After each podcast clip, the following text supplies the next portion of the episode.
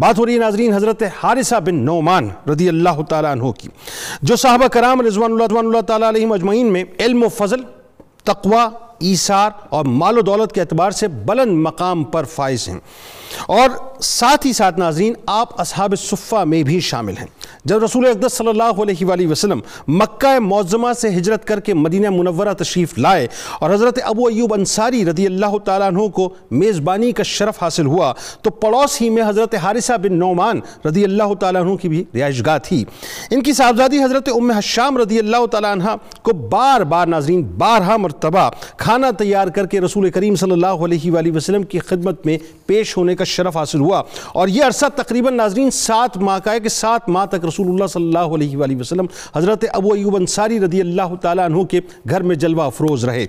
حارثہ بن نعمان رضی اللہ تعالیٰ عنہ وہ ہستی ہیں جن کے بخت ناظرین اتنے بلند ہوئے کہ جب بھی رسول اللہ صلی اللہ علیہ وآلہ وسلم کو نئے رشتہ ازواج میں منسلک ہونے کی بنا پر نئے گھر کی ضرورت محسوس ہوتی تو حضرت حارثہ بن نعمان رضی اللہ تعالیٰ عنہ اپنا گھر رسول اللہ صلی اللہ علیہ وآلہ وسلم کی خدمت اقدس میں پیش کر کے خود دوسرے گھر میں منتقل ہو جایا کرتے تھے اور یوں رہتی دنیا تک ناظرین، مجھے کہنے دیجیے جملہ کہ حارثہ بن نعمان رضی اللہ تعالیٰ عنہ کو یہ شرف اور یہ فضیلت حاصل ہوئی کہ ان کے گھر امت کی ماؤں کے نورانی کاشانوں میں تبدیل ہو گئے یعنی رہتی دنیا تک جب جب ان نورانی کاشانوں کا ذکر ہوتا رہے گا ناظرین، تو حضرت حارثہ بن نعمان رضی اللہ تعالیٰ عنہ کا بھی ذکر ہوتا رہے گا اور ایک اور بات بتاؤں آپ کو ناظرین کہ اہل بیت کی کیسے چاہنے والے اور کیسے غلام کہ جب سیدہ کائنات بی بی فاطمہ تو زہرہ سلام اللہ علیہ کی رخصتی ہوئی ناظرین تو چونکہ آپ سلام اللہ علیہ کا گھر سرکار مدینہ صلی اللہ علیہ وآلہ وسلم کے حجر مبارک سے دور تھا تو حضرت فاطمہ تو زہرہ سلام اللہ علیہ نے عرض کیا کہ بابا جان، آپ کے قرب و جوار میں حارثہ بن نعمان رضی اللہ تعالیٰ عنہ کے بہت سے مکانات ہیں۔ آپ ان سے فرمائیے کہ کوئی مکان ہمیں بھی دے دیں خالی کر دیں تو سرکار مدینہ صلی اللہ علیہ وآلہ وسلم نے فرمایا کہ میری لخت جگر، مجھے تو اب حارثہ بن نعمان رضی اللہ تعالیٰ عنہ سے شرم محسوس ہونے لگی ہے، کیونکہ وہ پہلے ہی اللہ اور اس کے رسول صلی اللہ علیہ وآلہ وسلم کی خوشنودی کے لیے کئی مکانات دے چکے ہیں۔ حضرت فاطمہ تزارہ سلام اللہ علیہ خاموش ہو گئی بہرحال ناظرین، ہوتے ہوتے یہ خبر حضرت حارثہ بن نعمان رضی اللہ تعالیٰ عنہ تک پہنچی کہ حضور نبی کریم صلی اللہ علیہ وآلہ وسلم حضرت فاطمہ الزہرہ سلام اللہ علیہ کو اپنے قریب بلانا چاہتے ہیں، لیکن مکان نہیں مل رہا۔ تو فوراً نبی کریم صلی اللہ علیہ وآلہ وسلم کی خدمت اقدس میں حاضر ہوئے۔ عاشق عاشق اور غلام کا ناظرین، معاملہ بڑا عجیب ہوتا ہے۔ عرض کیا کہ یا رسول اللہ صلی اللہ علیہ وآلہ وسلم، یہ جو مکان میں خالی کیے دیتا ہوں، یہ میری سعادت ہے۔ آپ فاطمہ سلام اللہ علیہ کو بلا لیجیے۔ اے میرے آقا، میری جان آپ پر قربان ہے۔ اللہ کی قسم، جو چیز حضور نبی کریم صلی اللہ علیہ وآلہ وسلم مجھ سے لے لیں گے،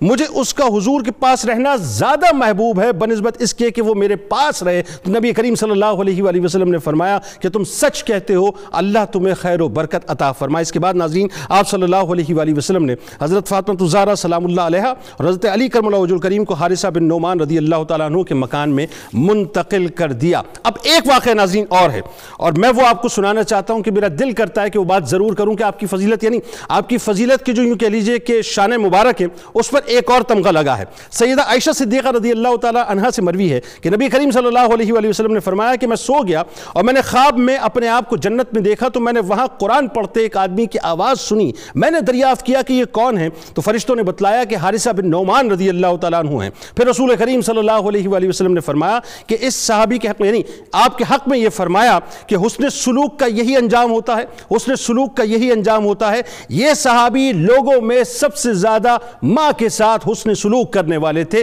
یہ حارثہ بن نعمان رضی اللہ تعالیٰ عنہ کے لیے سرکار مدینہ صلی اللہ علیہ وآلہ وسلم کے جملے ناظرین، آپ کی خدمت کا عالم یہ تھا۔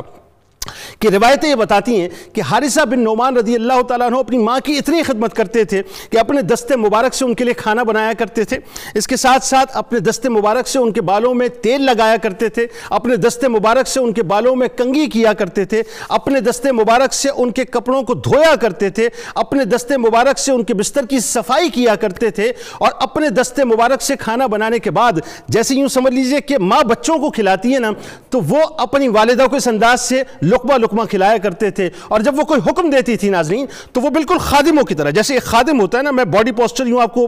یعنی یعنی یہ سمجھ لیجیے باڈی پوسچر ایسے ہونا چاہیے۔ اگر میں تخیل میں جاؤں کہ وہ خادم کی طرح ہاتھ باندھ کر سامنے اپنی والدہ کے کھڑے ہو جایا کرتے تھے، جب وہ کوئی بات کہتی اور اگر بات سمجھ نہ آتی تھی تو ان سے یہ نہیں کہتے کہ ماں دہرا دیں، بلکہ اپنی بیوی سے پوچھتے تھے کہ میری ماں نے کیا کہا ہے، ذرا مجھے بتلاؤ تاکہ میں پھر ان کے حکم کو جو ہے بجا لاؤں۔ یعنی اس حد تک بھی اپنی ماں کو تکلیف نہیں دیتے تھے۔ اس